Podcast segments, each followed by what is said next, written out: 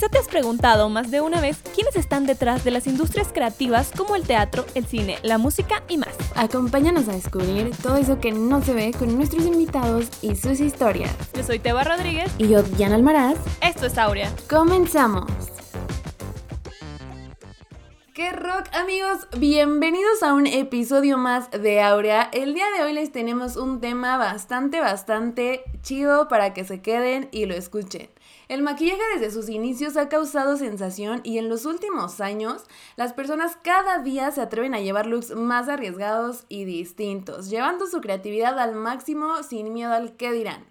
Es por eso que hoy está con nosotras una maquillista profesional con 10 años de trayectoria que fue maquillista oficial de Chanel en México y ha trabajado con las editoriales más importantes de México como lo son Vogue, Harper's Bazaar, La Oficial, Mary Claire y muchas más. También ha maquillado a celebridades como Tessa Ya, Cecilia Suárez, Ilse Salas, Petra Nemkova, Laura Jarrier, entre otras. Así que sin más, le damos la bienvenida a Ana. Bienvenida Ana, ¿cómo estás? Hola, Bienvenida. Muchas gracias por invitarme. Mejor conocida en las redes como Ana G. Bebé. Sí, es que mi apellido es muy largo y siempre me lo cambiaban, entonces ese es como el diminutivo. El cortito, pero ya todos te conocen así, entonces no hace falta decir más, ¿verdad? Exacto. Oye, y cuéntanos un poco cómo te llevó la vida a la industria de la moda, porque sabemos que hace años eras contadora. Sí, pues lo que pasa es que pues estudié contabilidad y no fue algo que me, pues que me gustara mucho. Y eh, entonces como que siempre me ha gustado el maquillaje, pero como que vivía en León, Guanajuato. Entonces eso fue, o sea, cuando elegí como carrera, fue hace como 20 años, ya sabes, tenía 17. Entonces, pues no había muchas escuelas o si había escuelas eran muy pequeñas y no estaban tan enfocadas al maquillaje, era mucho más como de pelo, ya sabes, y de poner una estética, que está cool, es un muy buen negocio, pero como que yo no me imaginaba mucho eso, entonces por eso decidirme por la contabilidad. Ya en la práctica, la contabilidad pues definitivamente no fue lo mío y me fui a vivir a Canadá. Y en Canadá un día me topé con una escuela increíble que se llama Blanche McDonald y haz de cuenta que, o sea, literal iba pasando por la escuela y era como toda de vidrio. Tenía una, una estancia bastante amplia y estaban haciendo una sesión de fotos increíble. Y es como que dije, wow, o sea, como que me dejó muy impactada, ya sabes.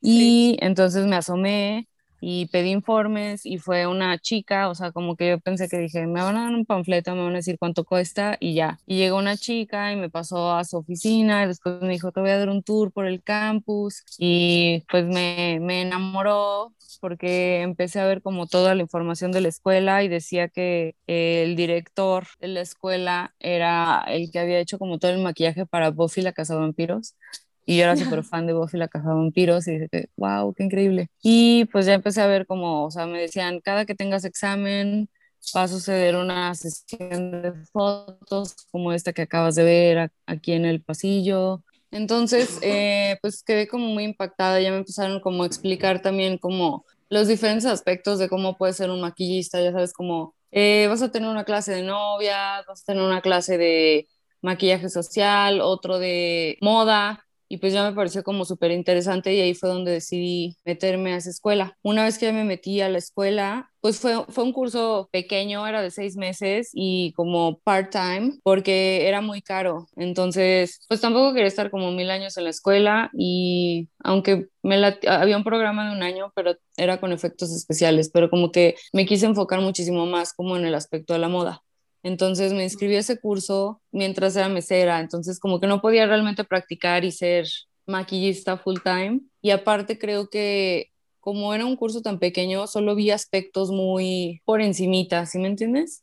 Pero me dieron las bases para entender qué era lo que tenía que hacer para llegar a donde quería. O sea, como que también me dieron una clase de, de Photoshop y una clase de cómo armar mi book, cómo hacer networking, entonces, aunque creo que las bases de maquillaje fueron sencillas, después me dijeron, no, pues la gente que mejor maquilla trabaja en MAC, porque MAC te da un entrenamiento súper bueno y cosas por el estilo que, o sea, me hicieron muy claro el camino de hacia dónde quería ir. Después de, de eso, pues ya era como de que, bueno, si quiero iniciar el proceso para hacer papeles, para venirme a vivir acá y ser legal acá, pero a la vez también ahí Canadá y Vancouver, que era donde vivía, estaba más enfocado a, a las series y a las películas, porque graban eh, mucho allá. Y aunque me gusta, no era de nuevo el enfoque que yo quería. O sea, la moda en Vancouver pues realmente no, no existe. Entonces, pues ya dije, ¿qué hago? ¿Me quedo acá y me dedico a lo de las películas o me regreso a México y veo qué onda, cómo meterme ahí en lo que está sucediendo en la moda nacional? Entonces decidí regresarme y busqué trabajo en MAC Cosmetics. Pues ya ahí ya empecé como un proceso como muy largo de entrenamiento y eh, atender clientas. O sea, fue un año como medio rudo porque estuve en tienda. También eh, trabajar en retail es, es rudo. ¿Por alguna razón? Mac exige mucho, ya sabes, como tus cuotas de venta. También trabajaba seis días a la semana, descansaba un día. Entonces ese día tenía que, que lavar mi ropa y hacer súper y mm. todo lo que quería hacer, ya sabes, y luego pues atender clientes. El servicio de cliente yo creo que es de las cosas más complicadas de la vida, o sea, tuve clientes que me gritaron cosas y yo, disculpe señora, pues sí fue muy rudo, de hecho yo estaba pensando en renunciar, pero se abrió un puesto de entrenamiento. Y entonces apliqué para ese puesto y me quedé, empecé como entrenadora y ahí me quedé tres años más en total estuve cuatro años en Mac. Y pues estuvo muy cool porque cuando empecé como entrenadora también me dieron muchísimos entrenamientos increíbles. Había unos entrenamientos que se llaman Train the Trainers, que eran en Miami o en Los Ángeles y nos llevaban, pues nos presentaban todas las nuevas colecciones de la marca y nos hacían entrenamientos especiales, hicimos varios body paintings llevaron a maquillistas increíbles como Alex Box o a eh, Val Garland y las pude conocerlas, entonces eso también estuvo, muy cool. Eh, hubo como un concurso interno dentro de la marca para hacer un body painting, para representar a la marca en un concurso que se llama World Body Painting no me acuerdo bien el nombre, pero es, en Austria. Eh, yo gané ese concurso junto con otra amiga y nos llevaron a Austria a hacer un body painting. Entonces estuvo lleno de muchas experiencias positivas mientras estuve dentro de la marca. Luego ya me salí, estuve un año como freelance y después de un año eh, se me acercó Chanel para preguntarme si quería ser su maquillista oficial aquí en México. Entonces estuve también con Chanel. ¿Y eso qué quiere decir? O sea, si una marca te dice como Chanel, quiero que seas mi maquillista profesional, es de que tú eres la que maquilla en todos los shootings que sean de Chanel o cómo es la cosa? Sí, hay diferentes formas. O sea, por ejemplo, hay maquillistas nacionales, por ejemplo, de Urban Decay, pero sí trabajan dentro de la marca, o sea, están como dentro de la nómina, tienen ciertos horarios y tienen que mm. hacer ciertas cosas. Mi deal con Chanel era otra onda porque yo seguía siendo freelance, pero tenía un contrato de exclusividad con la marca. Eh, y dentro de ese contrato tenía que cumplir cierto número de trabajos al año, pues también darle prioridad cuando Chanel me necesitara. Y pues sí, era para, para maquillar a las embajadoras, para maquillar en los eh, shootings de las revistas que consiguiera Chanel. Eh, bueno, hice varios eventos como en tienda, con influencers y cosas por el estilo. Y creo que tu experiencia en MAC o sea, como la describes, creo que te curtió bastante, ¿no? Si bien de pronto hay experiencias que son súper pesadas cuando empezamos y que de pronto pareciera como, ay, me están creando y, y está, ya quiero dormir y, y de pronto se vuelve muy agotador el trabajo cuando pues comenzamos, ¿no? Ya sea nosotras, por ejemplo, en llamados o tú cuando estabas en Mac, pero creo que eso te ha ido un poco, creo yo, curtiendo, ¿no? Sí, no, yo, yo siento que Mac fue como mi experiencia del, del ejército, ya sabes. Eh, sí, el campo militar. O sea, el primer, el primer año estuvo rudísimo, pero también cuando fui entrenadora, pues obviamente cómo, cómo vas a llegar tú a decirle a otros artistas, cómo vas a llegar a entrenarlos si tú no sabes hacerlo, ¿sabes? Cuando yo estuve en MAC Cosmetics en México, o sea, fue como un momento excelente porque había mucha gente increíble. Estaba Mónica Godínez, eh, Ociel Ramos, Daniela Vilán, Claudia Gamiño, Pamela Segura, y creo que todos tenemos esa escuela de MAC. Ya sabes que, por ejemplo, noto con, con otros maquillistas, que no esto lo estoy diciendo en mala onda para nada. Sí, sí. Pero Mac te entrena de una forma que te hace muy técnico para observar, de, por ejemplo, unos labios perfectos, de cómo fijarte en la simetría, en la consistencia, en la definición, eh, en cómo revisar tus labios para que estén realmente perfectos. Y creo que eso es algo que, por ejemplo, algunos maquillistas que no pasaron por la marca, se nota que a veces en detalles técnicos. Que a fin de cuentas esos detallitos, creo yo, que te van curtiendo y te van haciendo callo y que son esas pequeñas cosas que hacen la diferencia cuando te encuentras con la competencia. Vaya, hay más maquilladores, igual y sí, pero a mí me sale muy chido esto. No, y era lo que te decía, o sea, como el ojo que se te desarrolla es, es impresionante. Y qué bueno, porque al final creo que eso te hace que sobresalgas de los demás y que al final pues igual y tengas tu propio estilo, ¿no? Y que digan, esto es algo que hizo Ana, ¿no? Claro. Este, ahora, una pregunta que, que tenemos, que creo que nos causa mucha curiosidad a Diana y a mí es,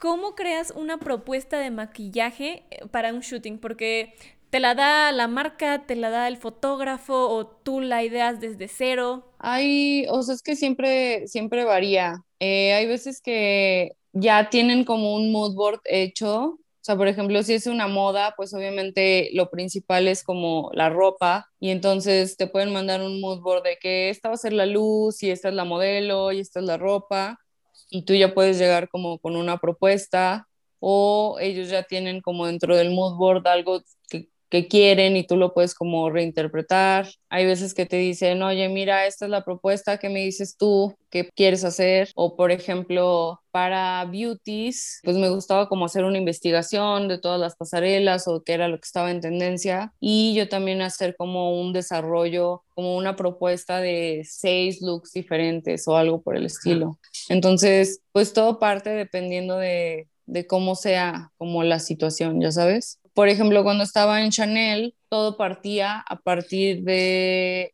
el maquillaje, o sea, de, de las nuevas colecciones que me daban. Y si yo iba a hacer un beauty, pues desarrollaba toda la idea dependiendo de los colores, eh, las texturas que llegaban como en las nuevas sombras, ya sabes, y sobre eso desarrollaba toda la idea había otras veces que era sobre las tendencias, entonces pues sí, depende, depende de la mecánica, o sea, hay veces que por ejemplo hay un stylist con el que trabajo que es muy específico sobre lo que quiere maquillaje, entonces yo ni siquiera a veces hago como tanto la propuesta, él llega y me dice quiero que hagas esto, entonces depende mucho del de, equipo con el que estés trabajando y para qué sea. Claro. Oye, ¿y quiénes o cuáles fueron tus primeros shootings que recuerdas que fueron así los primerititos y que tú crees que te marcaron bastante como la pauta para crear tu camino dentro del mundo del maquillaje? Cuando yo regresé a México, tengo una amiga de León que se llama Florencia, pues ella conoció por azares del destino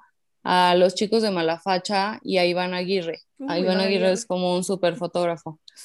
Y entonces eh, yo lo conocí y ellos fueron a León y entonces todos como que convivimos juntos, nos fuimos de fiesta y después yo dije de que, oye, pues me voy a ir a vivir a Ciudad de México y pues soy maquillista y entonces Iván desde el inicio me acogió en sus brazos y eh, literal me invitaba a todo lo que podía invitarme. Entonces creo que eso marcó muchísimo la pauta en cómo entré yo a la industria, porque ya entré con un fotógrafo súper fuerte que me dio eh, la oportunidad de, ¿cómo se llama?, de trabajar con él. Y entonces, en todo este año que les dije que trabajé en tienda, el día que tenía libre o saliendo de tienda, a veces me iba a casa de Iván a hacer fotos. y entonces, pues creo que eso también es algo que mucha gente no entendía o decía de que es que cómo le hago y es pues es eso, es como júntate con la gente creativa o busca tal y cual fotógrafo y de esa forma puedes empezar como tú a desarrollar tu book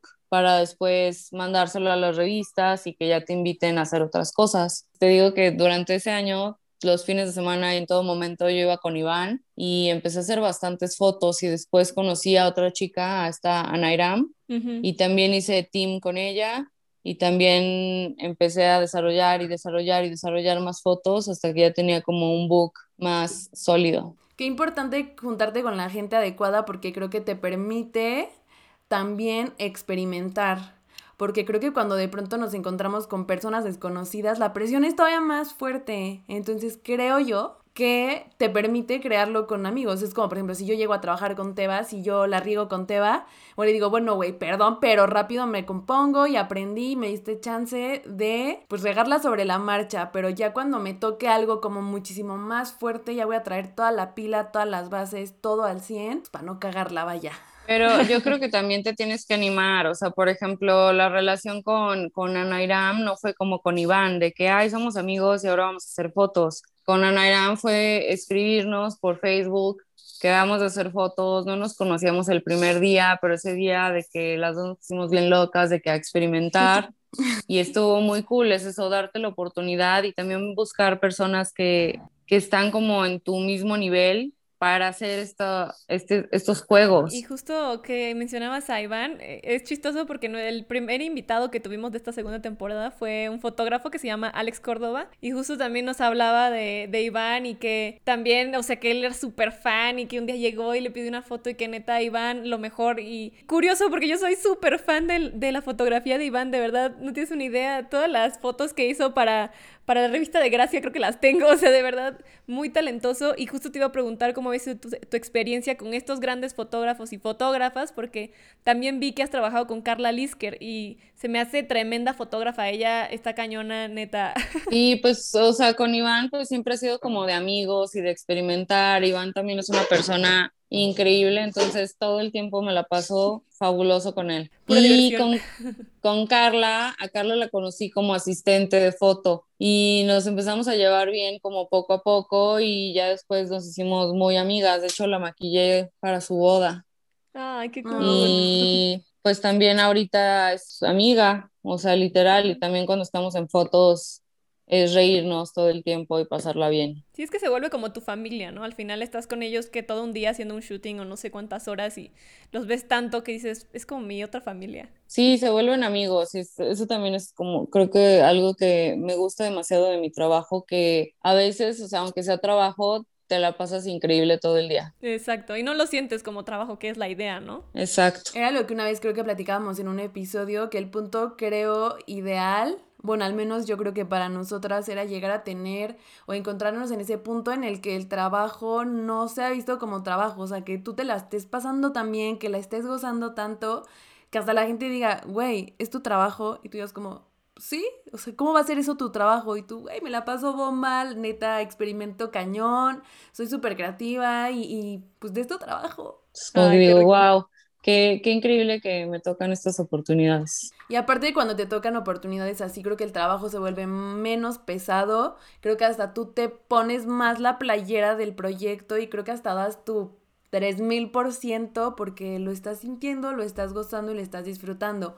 Pero qué hay, porque ya nos contaste la parte bonita y seguro, bueno, quiero pensar que como muchos también te tocó la parte en la que igual y decías, ay no, es que esto igual y me bajoneó, o sea, tuve una mala experiencia cuando iba iniciando. ¿Llegaste a pasar por algo así antes de la gozadera? No, siempre, de todos modos sigue sucediendo, ¿sabes? No siempre todo el mundo te va a tratar bien. O sea, tuve una experiencia hace como tres años, cuatro años, que era cuando todavía estaba en Chanel. Me habló una agencia y me dijo de que, oye, pues yo llevo Rolex, va a haber un festival en Carelles y yo voy a llevar a no sé cuántos influencers y quiero que los maquilles para ir al festival los dos días. Y yo, ah, perfecto, entonces ya le pasé mi presupuesto y me lo estuvo como peleando, hizo que lo bajara un poquito, pero pues dije, bueno, acepto, no pasa nada. O sea, le van a pagar un chorro de influencers y a mi trabajo no. Pero pues al final como que se mis, unos amigos iban a estar allá y dije, bueno, igual y me consiguen ticket para el festival y yo también voy. Y eran muchos influencers, entonces llevé dos asistentes. Cuando llegamos, sea, como que no me mandaron información de en dónde nos íbamos a quedar, nada, pero yo dije, pues no hay hoteles feos en Carelles, ya sabes. O sea, literal todos son mansiones o hoteles de super lujo. Entonces yo dije, güey, pues esto o sea, es Rolex, esto pues va a estar chido y me la voy a pasar cañona. Ya llegamos y pasa por nosotros un chofer. El chofer nos dice que, oigan, pues ya vamos a salir rumbo a Carelles. No me acuerdo si llegamos a Manzanillo o a, no, no me acuerdo, a Puerto Vallarta. Ah, está entre dos playas. Pues llegamos a una de esas dos playas y todavía el camino en carretera era como una hora y media. El chofer nos dice que no quieren pasar de que al Ox o algo, o también de que a comprar pues no sé si quieran como shampoo o algo por el estilo. Y yo de que, mm, pues no, ¿por qué? Me dijo, no, pues o sea, como que el, el hotel está muy modesto. Yo ya les compré toallas y les dejé unos jabones en sus cuartos. Y yo, ¿Qué? ¿cómo? Y ya, pero pues como que dije, güey, qué raro, ya sabes. Y Sí. entonces ya, pues vamos manejando y vamos manejando y en eso, o sea, ni siquiera llegamos a Carelles, era como a media hora de Carelles, en un hotel de, de paso. Y ahí, o sea, como que nos dejaron los dos cuartos, o sea, no había internet. Si querías ir a algún lado, no se podía, porque literal estaba en medio de la carretera, o sea, de que te asomabas y está, estaba oscuro y era una carretera, no había nada No alrededor. manches. Y entonces llego al cuarto, no había aire acondicionado, había otro, había un cuarto donde me iba a quedar yo con una de, la, de, mis, chi- de, la- de las asistentes que fue conmigo y el otro cuarto se lo dejamos a un chico y la cama estaba llena de hormigas. O sea, neta, no saben No la pesadilla, no saben la pesadilla. Entonces, pues me puse súper loca y le dije al vato este de que, pues, ¿sabes qué? Nos vamos a ir. Y me empezó a decir de que no, ¿cómo crees? Mira, quédate ahí esta noche y ya mañana lo resolvemos. Te traemos para que te quedes acá en la casa donde estamos y bla, bla, bla. Como que acepté, pues ya dormimos ahí. Al día siguiente pasaron por nosotros para ir a maquillar a todos los influencers. A todo esto, pues es personas con las que yo ya había trabajado y con las que me llevaba chido. O sea, que pues como que les platiqué de que, güey, me dejaron un hotel de paso horrible, no sé qué pedo. Y, o sea, neta, la casa esta donde dejaron a los influencers, o sea, era una mansión de súper lujo, Sí, sí, sí. impresionante. Como que dije, o sea, ¿cómo se atreve Rolex a, a hacer esto? Yo vengo a chambear, pero se están pasando lanza. Sí. Y entonces te digo que como que les platiqué a los influencers y todos de que no manches, qué mal pedo. Entonces ya uno de ellos me dice, o sea, no de los influencers, de los de la agencia me dicen, bueno, te puedes quedar y ya me enseñan un cuarto. Se pueden quedar en este cuarto, que era como una sala de estar. Si se quieren quedar en esta casa, está chido, pero no pueden eh, utilizar las instalaciones. O sea, no pueden estar en la alberca con los influencers ustedes no pueden ah, hacer nada. O sea, literal, o se están encerrados en este cuarto o se van a buscar a otro lado mientras no tengan nada que hacer, ¿ya saben? Y yo de que, o sea, de nuevo, pues como la servidumbre de que escóndete en la cocina o mamás así. Y yo de que, qué groseros. No puedes así de que ni voltear, ya sabes, mientras los influencers estén aquí durante el día, tú no puedes ni, ni dirigirles la palabra, casi, No casi. manches. y como que yo dije, mm, o sea, no, pues entonces no quiero quedarme aquí, ya sabes. Ni que fueran dioses, o sea. Ya O sé, sea, no, que muchos son súper buena onda, ¿no? Pero. y aparte eran mis amigos, ya sabes. Entonces, pues ya, o sea, como que me puse súper loca y sabes que le dije, sabes qué, mira, no me va a quedar en tu hotelucho que me pusiste y no me va a quedar aquí porque también me decían, bueno, puedes bajar a la playa, pero bajar a la playa, como está lo del evento, te cuesta 100 dólares por persona. Y yo de que no voy a pagar 300 dólares por estar en la playa, más aparte comidas y todo, o sea, que estás muy enfermo, ya sabes, o sea, me, me la pusieron muy mal. No, Y sí. entonces, pues ya lo que hice yo fue buscar un Airbnb por ahí, que era una, se llama Playa La Manzanilla o algo así, que estaba a media hora de la casa esta donde tenía que maquillar a los influencers. Y ya dije, mira, ya lo voy a resolver, ya estoy aquí, si no voy a perder el dinero, ya maquillé a los influencers un día. Y entonces, pues dije, bueno, voy a seguir haciendo el trabajo y ya ni modo, me voy a aguantar, pero yo lo voy a resolver por mi parte. Entonces ya conseguí, yo te digo, este Airbnb, tenía alberquita, y entonces ya nos fuimos a dormir ahí. Al día siguiente eh, buscamos un lugar donde desayunar. Eh, luego nos fuimos a comer a la playa, comimos de que un pescado frito delicioso, nos lo pasamos increíble. Ya el chofer pasó por nosotros ahí para volver a ir a maquillar a las personas. Y luego este señor de la agencia, no sé, estaba rarísimo porque ya empecé yo a maquillar como a las personas y en eso empezaron a llegar como más invitados a la casa y fue de que, ay, vengan todos, vengan y maquillense aquí con mi maquillista. Y yo de que, Vengan Ah, sí, como si fuera como, no sé, puesto de Chapultepec o, o de que fiesta, ya sabes, de que fiesta Sí. de niños y puse mi Pinta puestito para que caritas. vengan todos los Ajá. niños a maquillarse. Y yo de que, pues yo me paré con uno de los asistentes, que fue el que me contactó inicialmente, no el dueño de la agencia, y le dije, no, o sea, yo hice el deal contigo para este número de influencers, estas personas y estos invitados no los voy a maquillar o si quieres que los maquille te los voy a cobrar independiente como yo cobro un servicio de maquillaje a domicilio por cada persona que me traigas. Y entonces ya de que, oye, pero no, yo de que, o sea, esto no es lo inicial que acordamos.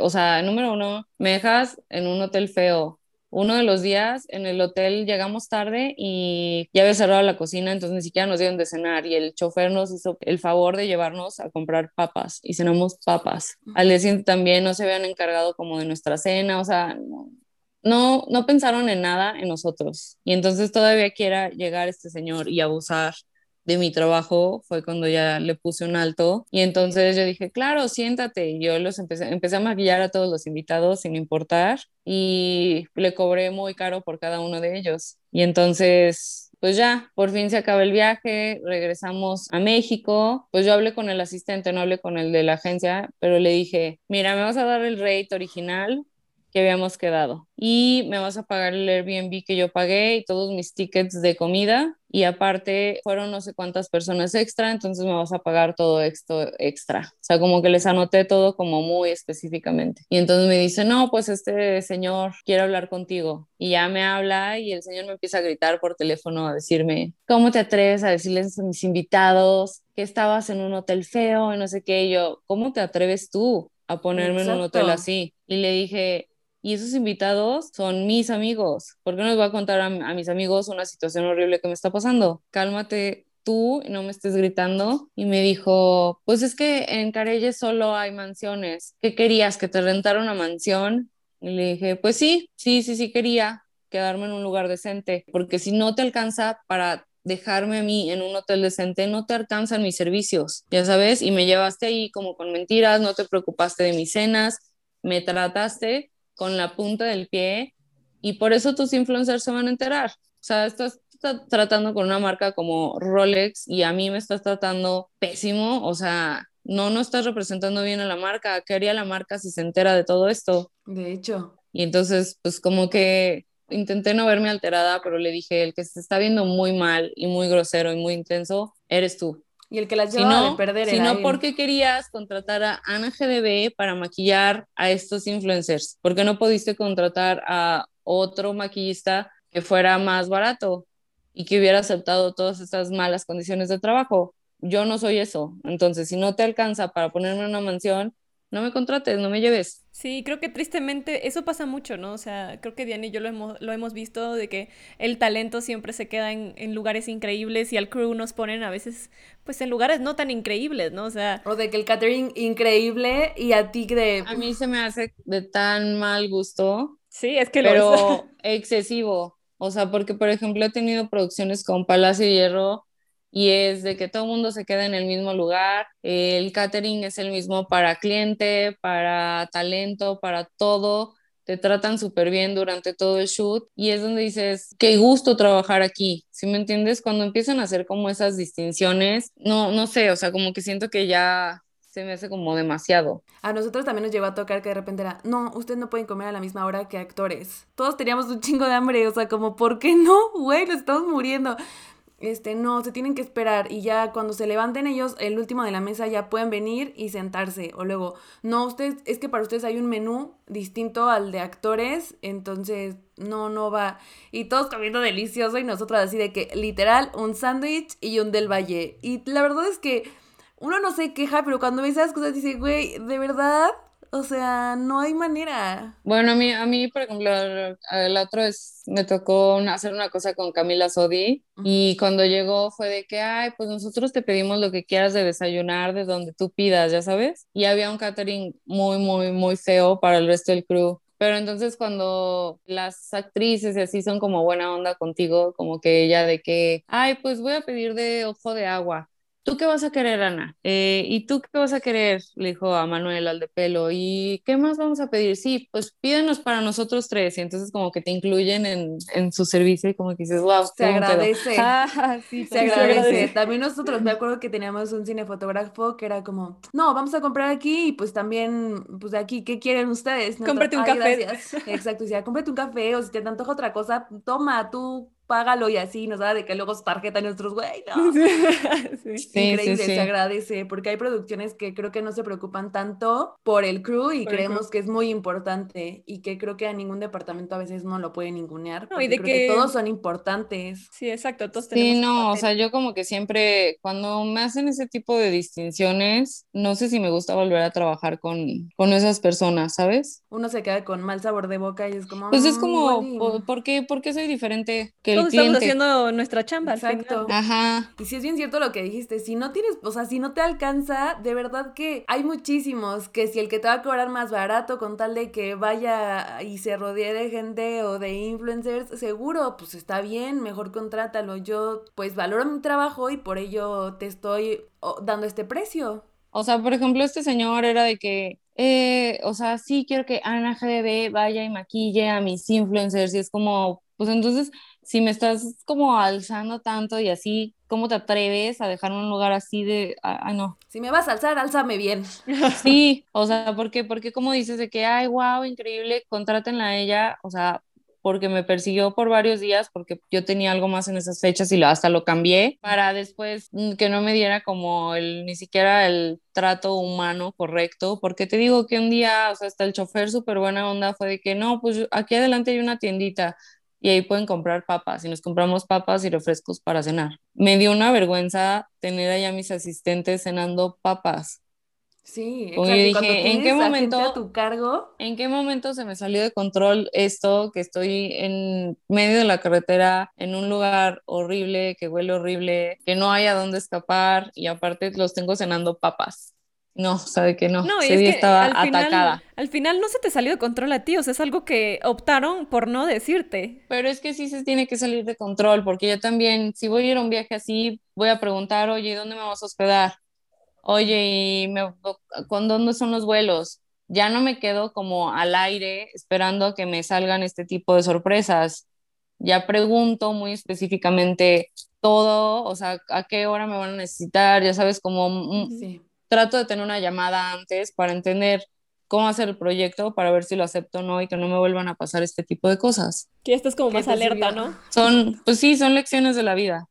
Oye, y ahora queremos preguntarte algo porque la industria de la moda es muy cambiante, está todo el tiempo cambiando y ¿cómo le haces para mantenerte al tanto de todas estas tendencias que un día son unas y al día siguiente son otras? Eh, pues generalmente tengo, busco, busco mucho como en fuentes de información, ya sabes, o sea, me gusta mucho ver todo lo que está pasando en los desfiles de moda, también pues como en cuestión de, de desarrollo de productos, o sea, los, las eh, marcas, que es lo nuevo que están sacando. Y ahorita ya también creo que ya se globalizó mucho, entonces dentro de, de Instagram, de Pinterest, hay como mucha fuente de información y también me gustan mucho como las referencias históricas, entonces como entender todas las épocas por las que hemos pasado y tener todo eso súper presente y siempre estar como buscando cosas nuevas y no solamente como de maquillaje, estoy hablando de, de fotografía, de música,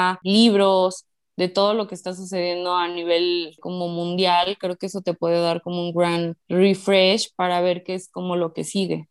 Y ahora ya te super empapaste de todas estas cosas y tienes mood boards y tienes muchísimas fuentes.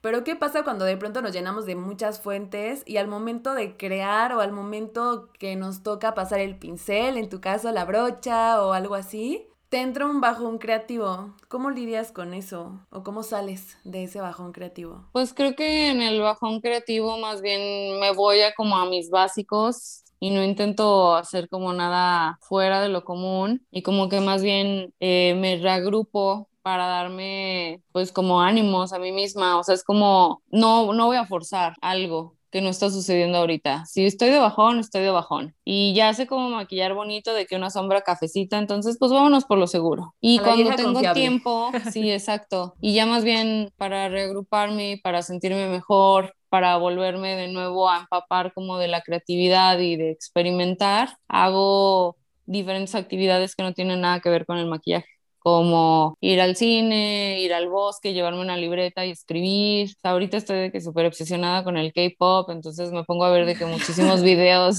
videos de K-pop y eso ya me pone de súper buen humor. Y entonces es eso, como no, creo que forzarte a ser creativo no, nunca va a llevar como a buenos resultados. Entonces, lo mejor que podemos hacer es pues dejar de obsesionarnos con eso. O sea, como de que, ah, es no estoy siendo creativa ahorita, pues más te vas a frustrar y más vas a entrar como es, en este loop. Entonces, pues para mí es como dedicarme a otra cosa completamente que quite mi mente de eso, sentirme bien nuevamente y ahí es donde empieza de nuevo como a fluir todo de una manera mucho más orgánica. Y pues bueno, con esta pregunta nos gustaría cerrar, que creo que es bien importante porque hay mucha gente que de pronto le tira al maquillaje, de que si es algo bien banal y que por qué te preocupas que el maquillaje, yo siempre he dicho que pues por algo existe y si lo y si lo y si te lo quieres poner, si lo quieres usar, lo que sea, ¿por qué no lo vas a usar? O sea, pues si existe la ropa, ¿por qué no te la habrías de poner? Y lo mismo con muchísimas cosas que ya existen. Entonces, ¿tú qué opinas? Que el maquillaje se ha visto de pronto como algo superficial. Mm, sí lo puedo llegar a entender, pero creo que también pues de nuevo es una forma de expresión, es una forma de expresión de las personas que lo están usando, de la forma que lo están usando. Ya sabes, o sea, por ejemplo, yo no soy tan fan como del make-up estilo Kardashian, pero eh, ellas crearon toda una situación, tendencia mundial, ya sabes. Y es una forma de expresión que cambió al mundo, no hay otra forma de decirlo, lo cambió y como que dices, pues cada quien, o sea, si tú también te quieres maquillar de que como payaso todos los días, pues dale, igual pues dentro de ti eres un payaso, dale, no pasa nada, entonces creo que es una forma de expresión y también las personas que dicen que es como superficial y eso, o sea, cuando la gente se siente superior a ti porque hace o no hace algo, es como, ay, qué flojera, o sea, como hay un, hay un, como un meme que dice de que luego te vas a arrepentir de todas las cumbias que no bailaste por andar de rockerito, ¿ya sabes? Exacto. Entonces, creo que es lo mismo con lo del maquillaje, es como, ¿por qué te vas a sentir superior a alguien que le gusta maquillarse mucho porque tú no te maquillas y tú eres natural? Deja que las personas sean felices como, como quieran y, Vive y, deja si vivir. personas lo, sí, lo consideran banal, es como, pues básicamente it's, it's on them, no en las personas que lo usan. O sea, los que están juzgando y los que se están limitando son ellos. Entonces, pues que, que Dios me los bendiga. La bendición. Exacto. Bueno, y ya con esto nos vamos despidiendo. Queremos darte las gracias, Ana, por tomarte el tiempo de estar aquí un ratito platicando con nosotras sobre tu increíble trabajo y todo lo que haces. Gracias por invitarme. La pasé muy bien. ¿De qué? Mucho ventilando todo. Ah. Sí, ventilando Mucho todo. sí.